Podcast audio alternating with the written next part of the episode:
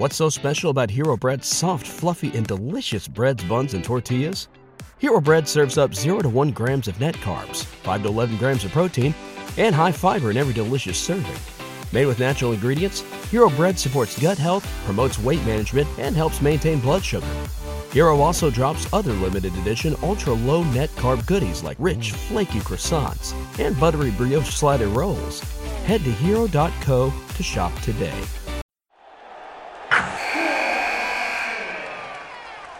Wilson, you sent the game winning email at the buzzer, avoiding a 455 meeting on everyone's calendar.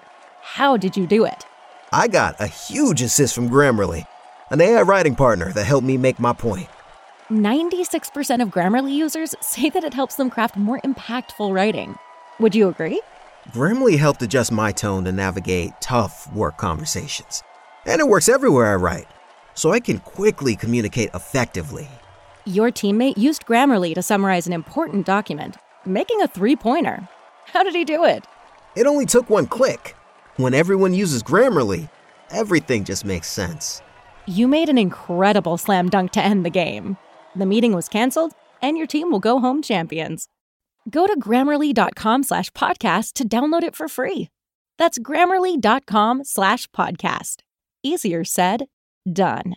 2 2 pitch. Swing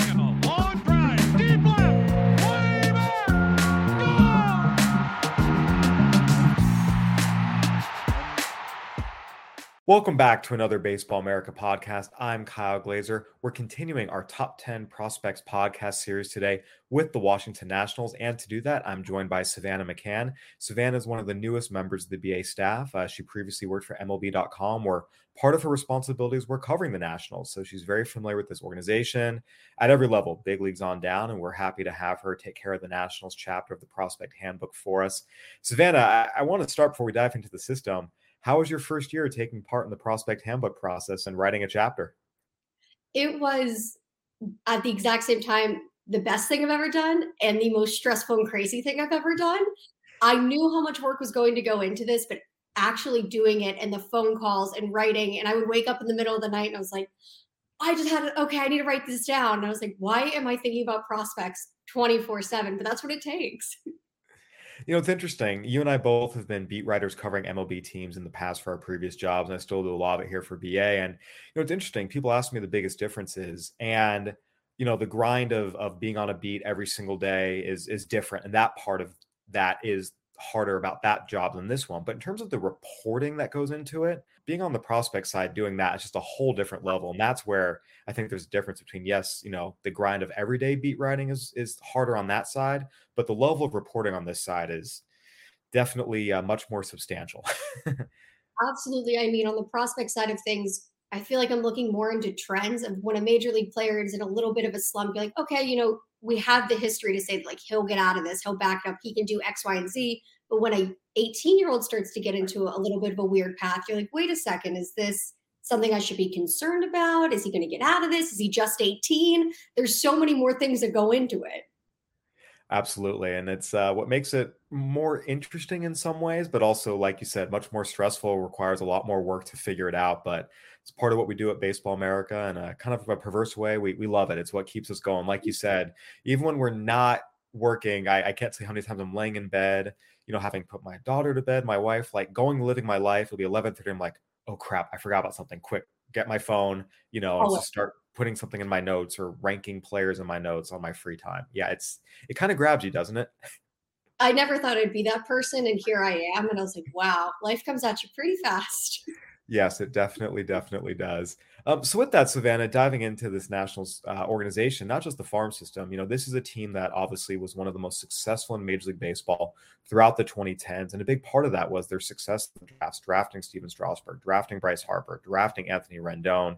They drafted Lucas Giolito, traded him as part of the deal for Adam Eaton, who helped them win a World Series. Uh, they're very, very successful. It's what made them really one of the premier organizations and helped lead them to their first World Series as a franchise in 2019. Now they're kind of resetting uh, three consecutive losing seasons. We saw them really kickstart their rebuild in 2021 when they traded Max Scherzer and Trea Turner at the trade deadline for a, a package of prospects and young big leaguers.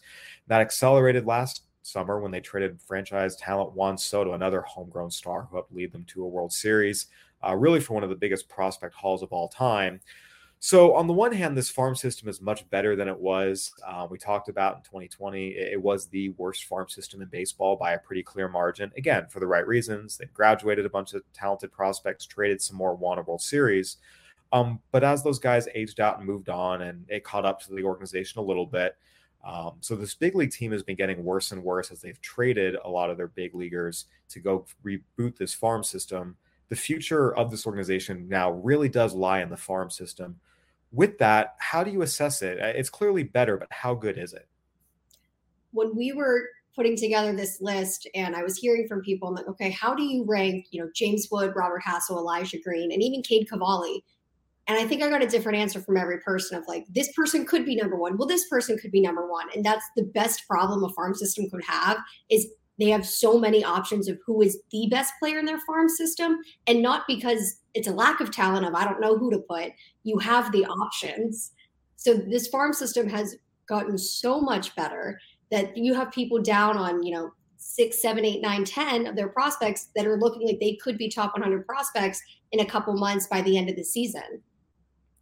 Yeah, it's a big change from where the Nationals were. I mean, some of the guys that previously were number six, seven, eight in this farm system are now number 15, 18, 20, which is really better for where their talent was. It was just a fact of, again, this farm system was empty. Again, for the right trade offs, the big league team was great. But now we are starting to see, hey, there's there's more talent in this organization, which long term is what you want. Absolutely. I mean, it was worth it. You got the World Series, you won. But now to get back there, this is the type of farm system you can look at and say, okay, we have a legitimate shot if these guys continue to develop the way they look like they are.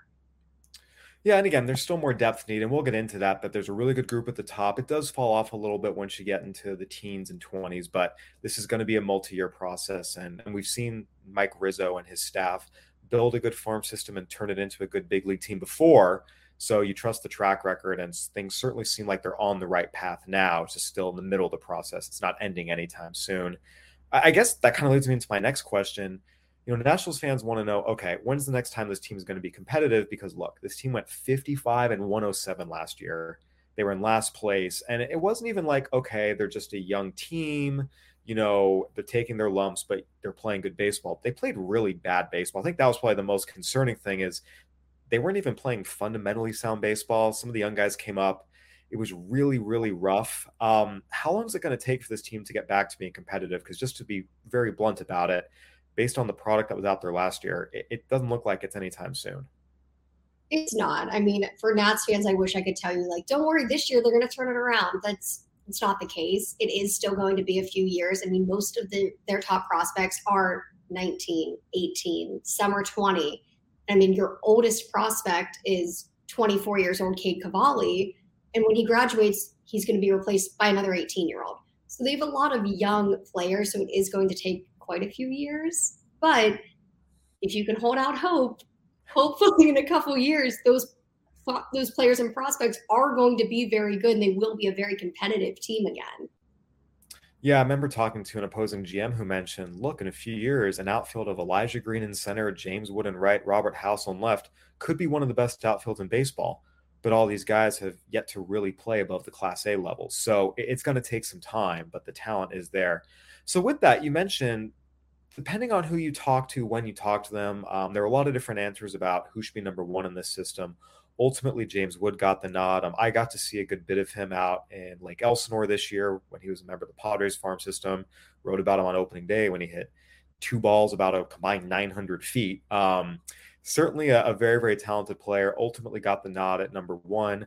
What can you tell Nats fans about James Wood? Because he didn't play a whole lot for them after coming over in the trade in their organization. It was a very brief look, um, but the data looks great. The in person scouting looks great. Very young, but a lot of potential here. Um, what ultimately gave James Wood the nod, and what can Nationals fans expect in the coming years from him? What gave him the nod was he at least had been able to prove himself at a low A level, showing people that he has the power, he has the speed, I mean, he's six seven. He has a chance to stick in center field. Probably won't, but he's good and he has the defensive skills. He has the power. He has the hit. Like he has all of the tools. and he's been able to prove himself at that level. So when you're debating, you know, does it go to Robert Hassell? Does it go to Elijah Green?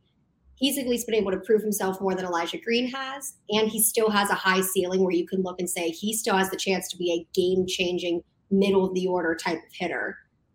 And that helps of saying we can see this much of it already rather than we haven't seen it at all.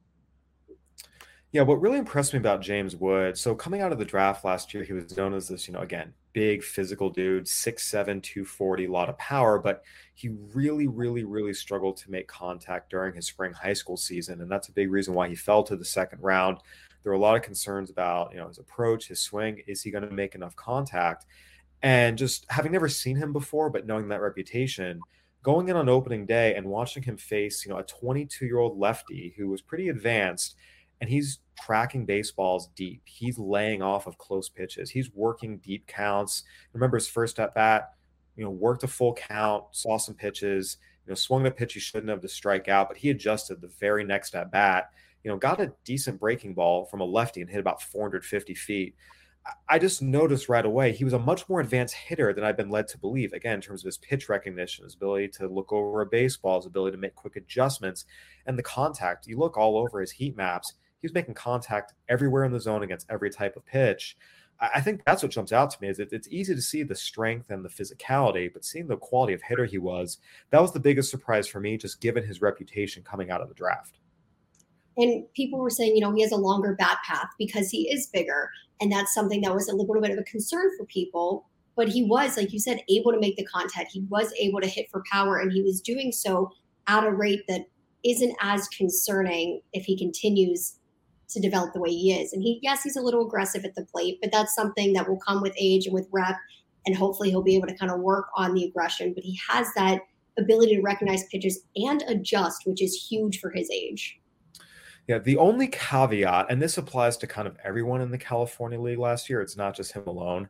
Um, we've talked about since minor league reorganization, the caliber of pitching at low A has been, just to be blunt, atrocious and the defenses as well. So a lot of balls that would have been turned into outs at higher levels are, are getting through for hits, especially with gracious official scoring at local minor league parks. Um, but the other thing is the California League in particular, the quality of pitching this year was absolutely horrendous. There's a lot of flat 90, 91 mile an hour fastballs with no secondaries or guys who were throwing 96, 98, but it was a ball out of the hand. They had no idea where it was going. So the California League's a very hitter friendly league. We saw a lot of big offensive numbers there this year, and in part because, again, the stadium's the league, but the pitching was just atrocious. So you never really know if someone can handle 96 in on their hands until they get 96 in on their hands. And James Wood didn't get that in the Cal League this year. So I think that's the one question is okay, he might be able to hit that caliber pitching. We just don't know because he hasn't seen it yet. Um, but that said, just again, what stood out to me is that the ability to adjust, the ability to look over baseball, track pitches deep, hang in against older lefties, throwing good breaking stuff. I think at the very least, he's shown you everything he can to this stage in his career. Absolutely. He's definitely going to be somebody that I'm excited to watch this season. I think this is going to be a big test for him. And if he can prove himself, who knows how high the ceiling could go. Yeah, certainly a very, very exciting player. Uh, we ranked him pretty high in our top 100 to begin, but after sending feedback around the game to front office officials, they were like, "No, you need to jack him up." Um, it's it's pretty loud. Again, look at it from a data standpoint. Look at it from just an eye standpoint. Go sit in the stands and watch him play. It's like, yeah, this guy has a chance to be a freak. Again, long way to go though. We still have to see how everything kind of plays out. Robert Hassell was another key part of the trade for Juan Soto. Uh, again, Mackenzie Gore, CJ Abrams, to previously top 10 overall prospects, graduated during the big leagues. Wood and Hassell were the top two prospects sent along in the deal and are now the top two prospects in this farm system. Uh, what were the initial impressions of Robert Hassell since he came over in the trade, and what are the Nationals and their fans looking at here with him? He's a pure hitter. They talked about it from his draft that he was probably one of the most pure hitters in the draft class, and he's proven himself to do that. He probably has the highest floor of most of these players. He's going to be solid.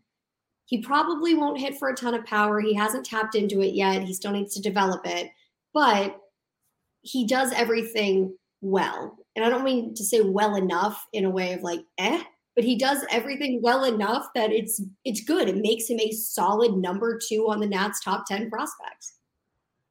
Yeah, Elijah Green, who was their first round pick this year, uh, is considered again just kind of this physical specimen, son of a former NFL player.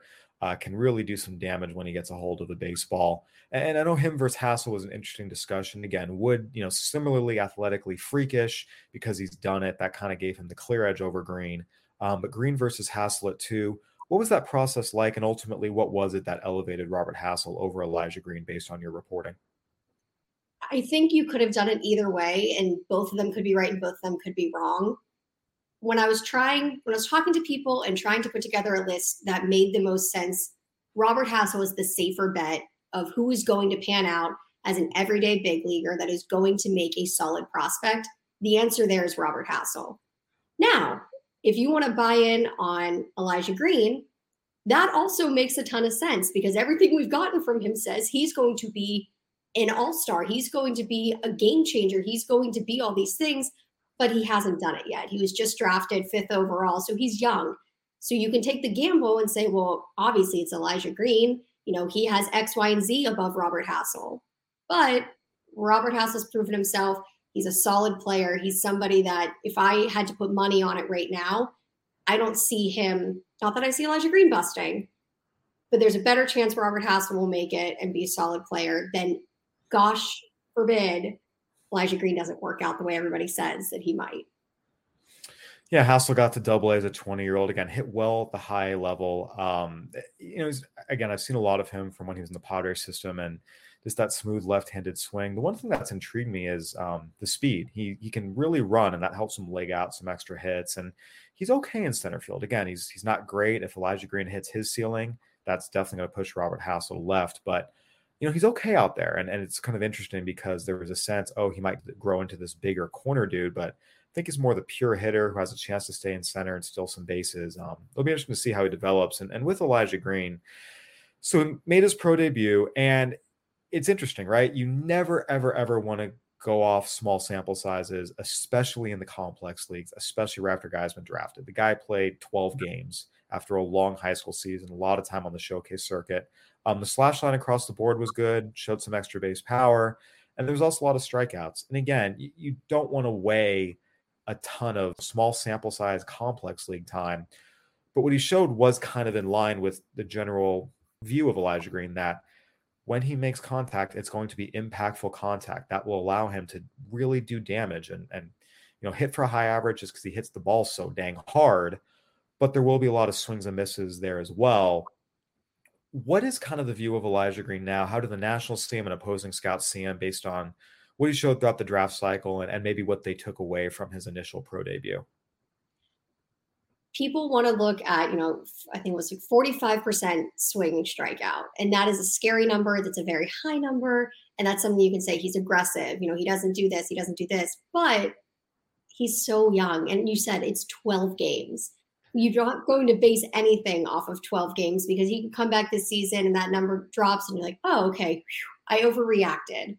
People still think Elijah Green has the ceiling to be an insane, powerful, toolsy player across the board. He has a generational talent. His dad played in the NFL.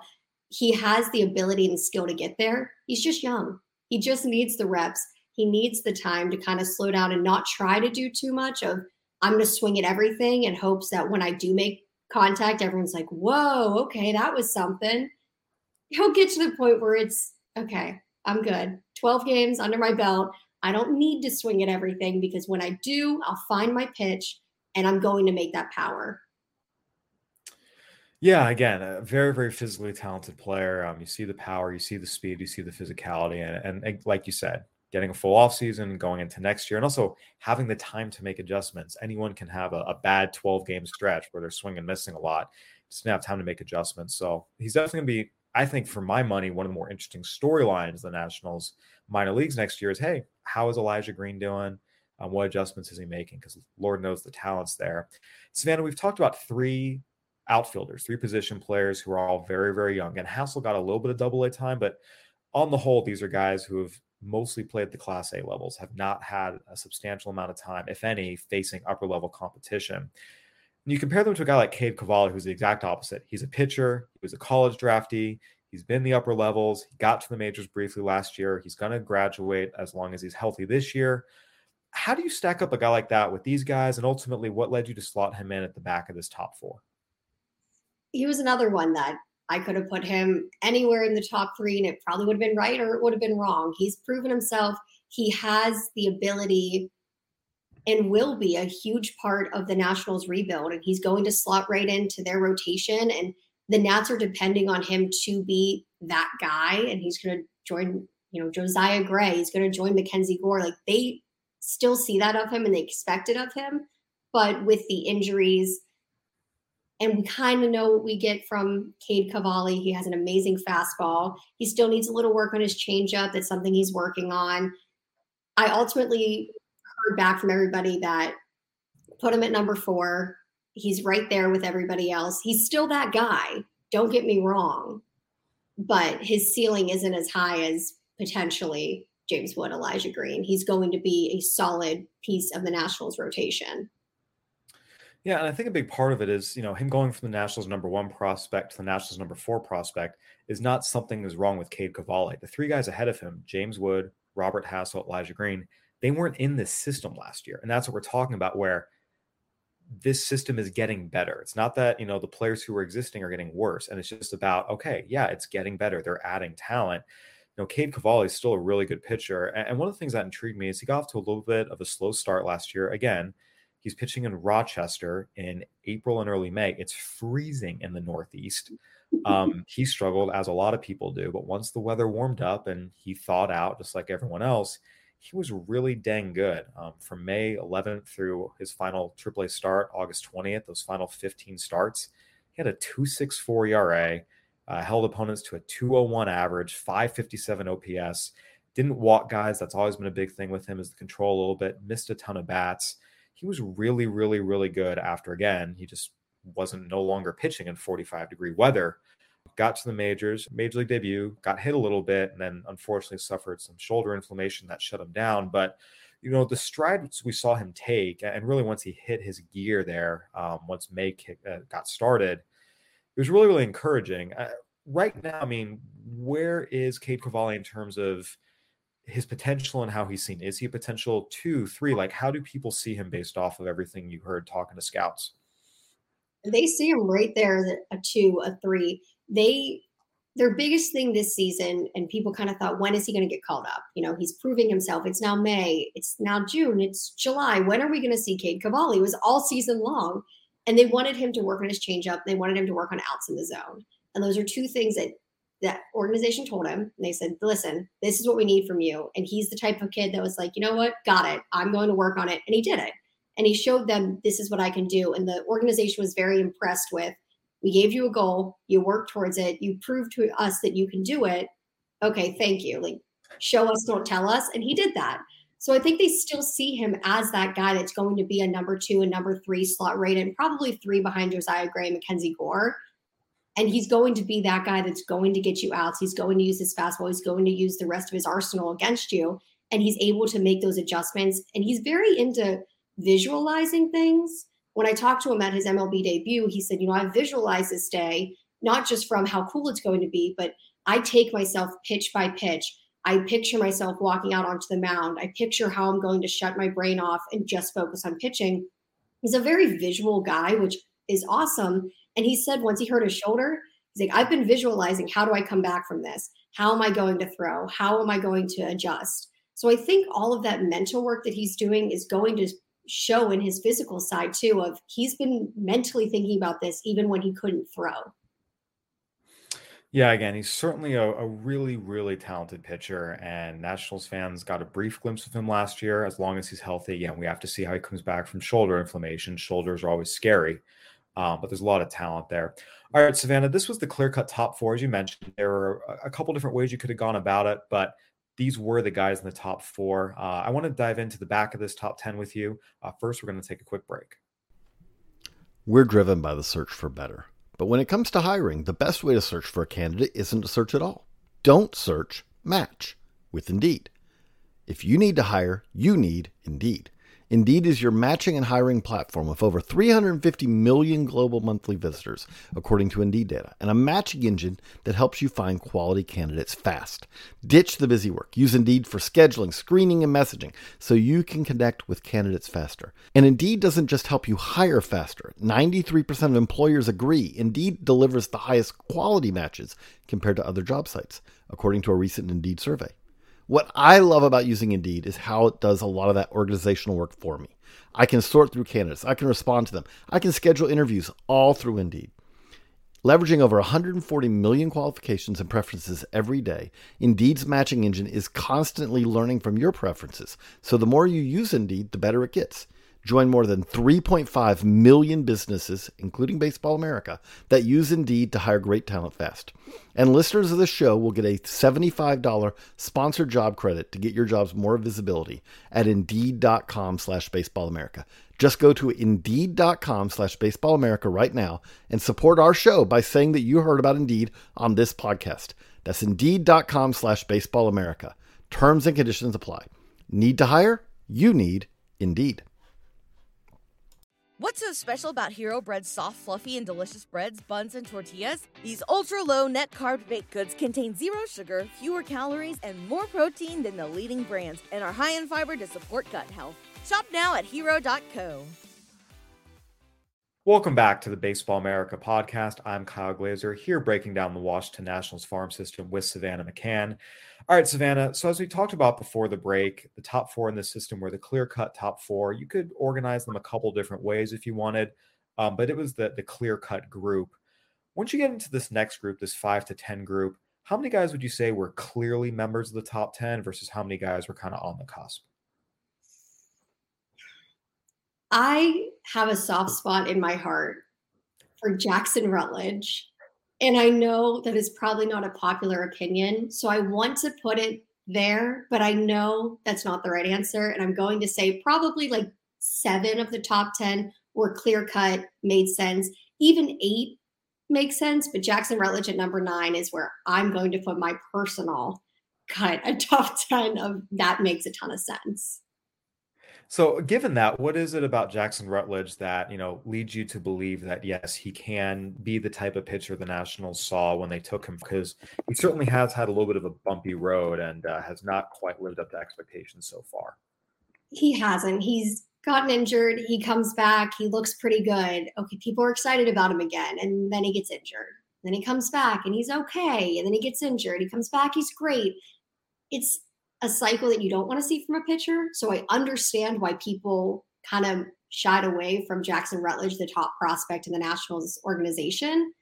But this season, and maybe I'm just falling trap to it, but this season he came back and he really worked, even though he was 23 years old. He's in low A. He he was tr- he was really making strides in his game. They were going to move him up. Excuse me, he was at high A. He was going to move up to double A to end the season, but they weren't in the playoffs. High A was. They kept him back. And he ended up being that guy for them during the playoffs that they could give the ball to. He would go seven or eight innings. He showed that he had that ability still. And I was talking to their coach, and he was like, I know people, they can say what they want, but Jackson Rutledge is still that guy. I promise you, he has it in him. He's going to be healthy and he just has to show it. But healthy is the biggest question mark around him. Yeah, by the way, you were right the first time. It was low A. I know the minor league reorganization flipping affiliates, yes. uh, Fredericksburg is still a low A, but no, and you, have seen the stuff. I saw it in the fall league in 2021. I, I, think the main question I have is at what point did they move him into the bullpen? Because it's loud stuff, and that is the role where you see, okay, if you can let him just blow it out for one inning, two innings, maybe even three, let him be kind of that that bridge guy if you need. I think that's where you can really see the value. What's the timeline for that happening, and how likely is it that it does happen? So people in the Nats organization are not ready to completely give up on him being a starter. We'll see him in the bullpen more than likely, but people are dipping their toe into the Jackson Rutledge pool rather than diving in head first. So I'm all, I'm at head first in the pool. I'm totally right there. He's a rotation starter. But thinking realistically, we could see him in the Nationals bullpen. Probably he's entering his 24 year old season give him a couple years, not even, and he really can make an impact. he does still have the arsenal. It's just a matter of getting reps in and staying healthy for longer than, you know, a 10 game stretch. Yeah, absolutely. Again, and, in that sense, it you know was encouraging. He did throw a career high 97 innings last year, made 20 starts. It's something to build off of. It wasn't like previous years where he'd been limited to 30 innings, and, and like you said, just constantly going back and forth between uh, the injured list and and the rotation.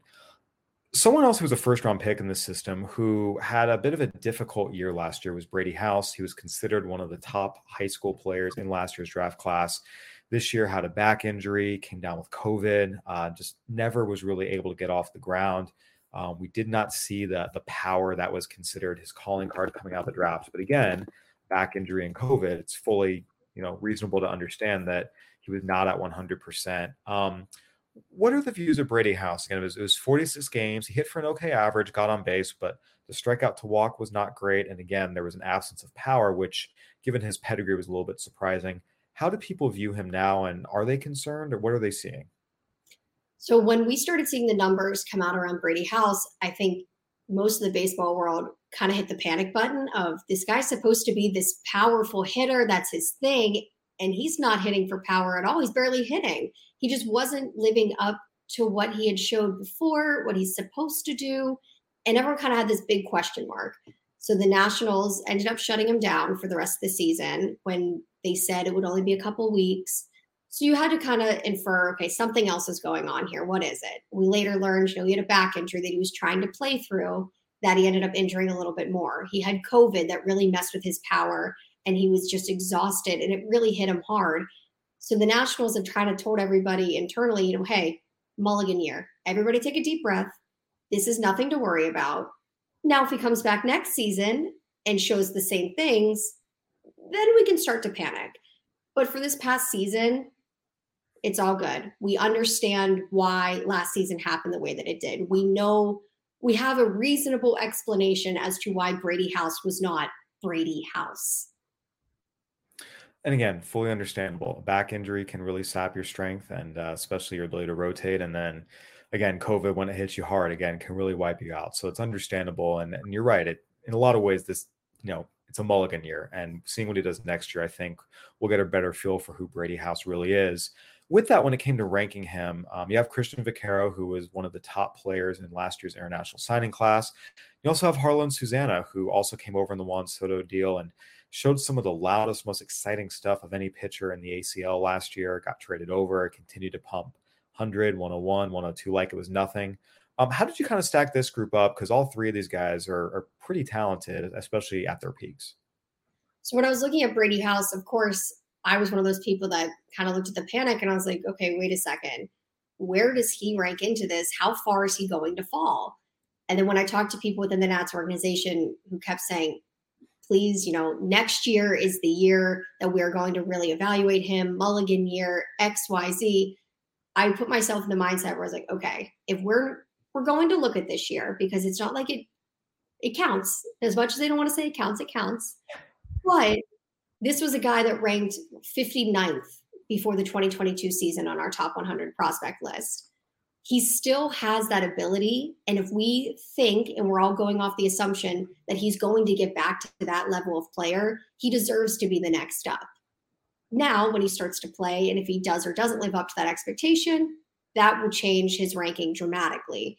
But if we're going to go off the expectation and the assumption that he's going to be back to being Brady House, the powerful hitter, the guy that hits for contact, the guy that's able to make those loud noises, then we're like, okay, he's number five, easy. Yeah, and again, it, it's a good problem to have, right? You have three guys who are really talented, have some question marks, but there's there's a lot of talent to work with. Again, I think back to some of the guys who ranked numbers five, six, and seven in the national system two, three years ago. It was like, I'm not kidding. This guy might be number 25 in the Dodgers system. Um, it was it was it was pretty rough. So again, good problem to have debating between three talented players and how much do you give, how much you know, how do you kind of evaluate. I want to talk about Jarlin Susana for a second. Um, this was someone who was one of the better international signees that the Padres signed a few years ago and came out this year in the Arizona Complex League and, and was the talk of the backfields in Arizona, um, pumping 100, 101, 102, 103 like it was nothing. Showed a slider, um, showed some feel to pitch. And he's kind of an interesting guy because look, the track record of throwing 100, 200, 3 at 18 years old is not a good one. That's generally a red flag where you say run away. Um, and there are still some control gains to come. So, you know, on the one hand, he's super exciting. You watch him, it's electrifying, um, but you also are aware of the risks. How do you kind of stack him up? And, and, you know, I collected a lot of reviews on him when he was in the Padres system. You got some more based off his brief time uh, with the national system after he came over. He got to Fredericksburg at the end of the year what's the outlook for Jarlin Susana? You know, starter, reliever. Just what's what's the long term projection here? As of now, they're looking at him as a starter. They say he has all of the power to be a starter. Now, when of course the Nationals are going to say that because he just came over for Juan Soto, and of course you want to say that the guy that throws 100 is going to be your starter and he's going to be an ace and he's going to be this, that, and the other. What we've seen from guys that are 18 years old throw 100 probably end up in the bullpen that maybe makes more sense. But as of now, I mean, he's been electric. He hasn't just touched 103, he's like sat around 100. I mean, that's unheard of. People are in awe of watching him pitch. His teammates watch him and they're like, he's not real. That's not that's not how people throw a baseball. He's impressing people in the baseball world, in his own organization, with his ability to throw with so much power. Now, he does still need to work on his control but he's very young. And I think even if you lose, you know, one, two mile per hour in your fastball and trying to get some control and you're sitting 99, okay, I guess you can take that trade off. I guess that works. Yeah, it's certainly a powerful arm. Um, again, just think back to, and this is the Nationals' number seven prospect.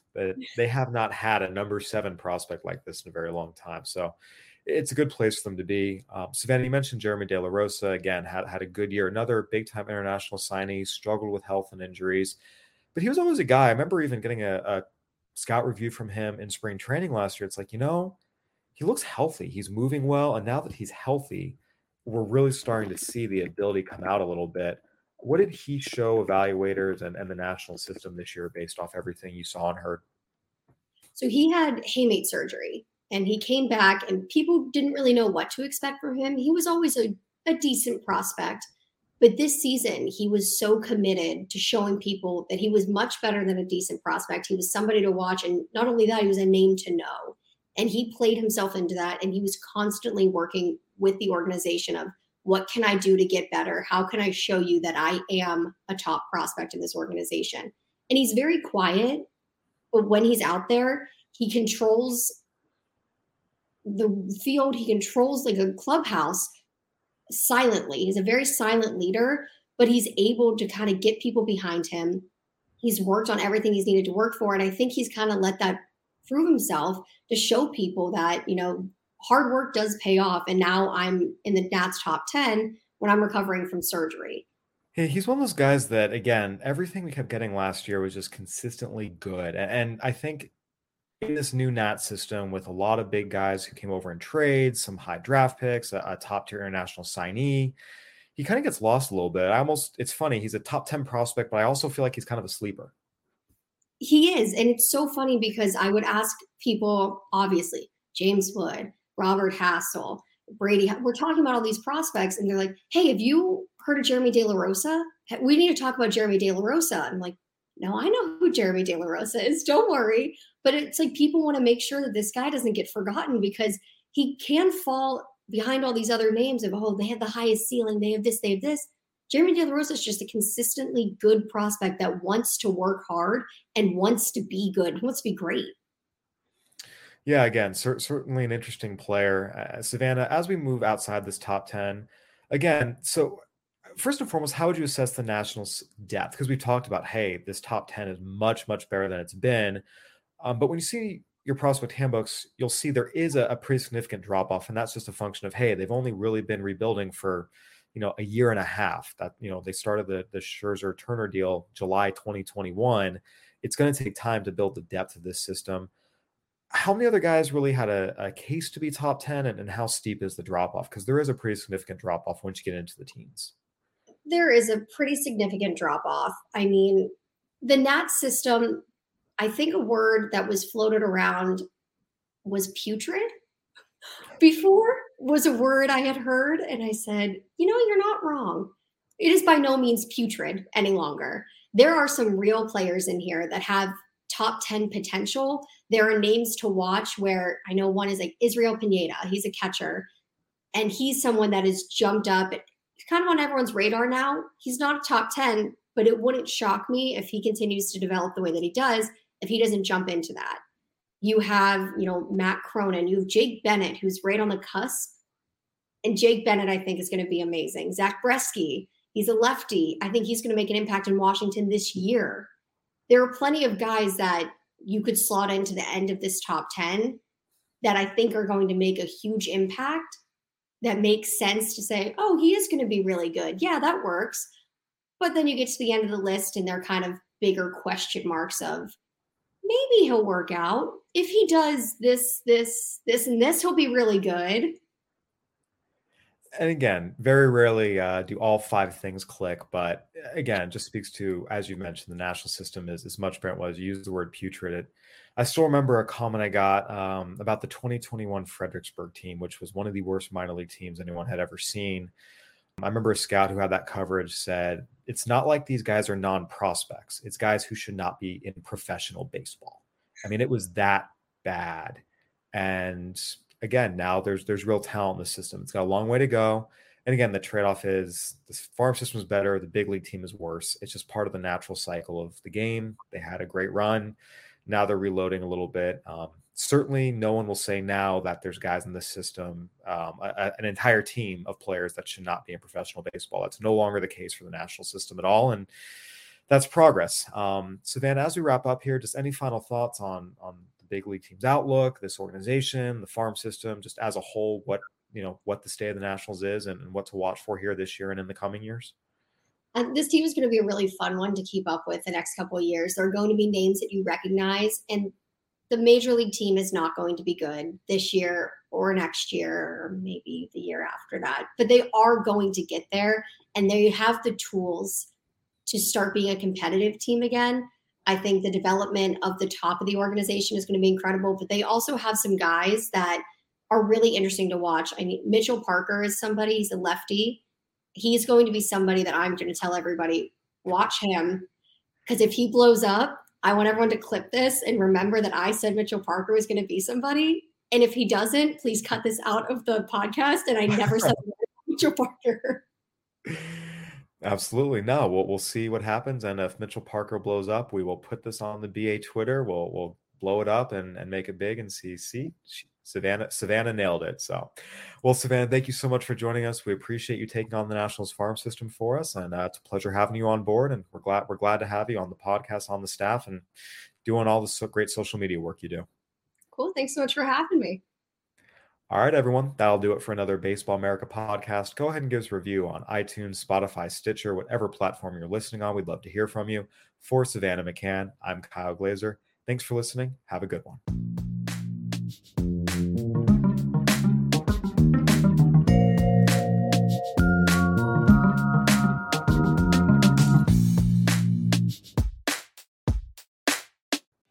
Special about Hero Bread's soft, fluffy, and delicious breads, buns, and tortillas? These ultra low net carb baked goods contain zero sugar, fewer calories, and more protein than the leading brands, and are high in fiber to support gut health.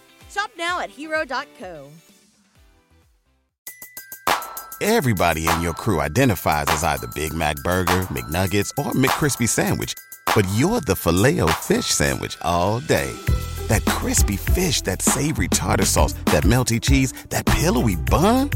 Yeah, you get it every time. And if you love the filet of fish, right now you can catch two of the classics you love for just $6. Limited time only. Price and participation may vary. Cannot be combined with any other offer. Single item at regular price. Ba da ba ba ba.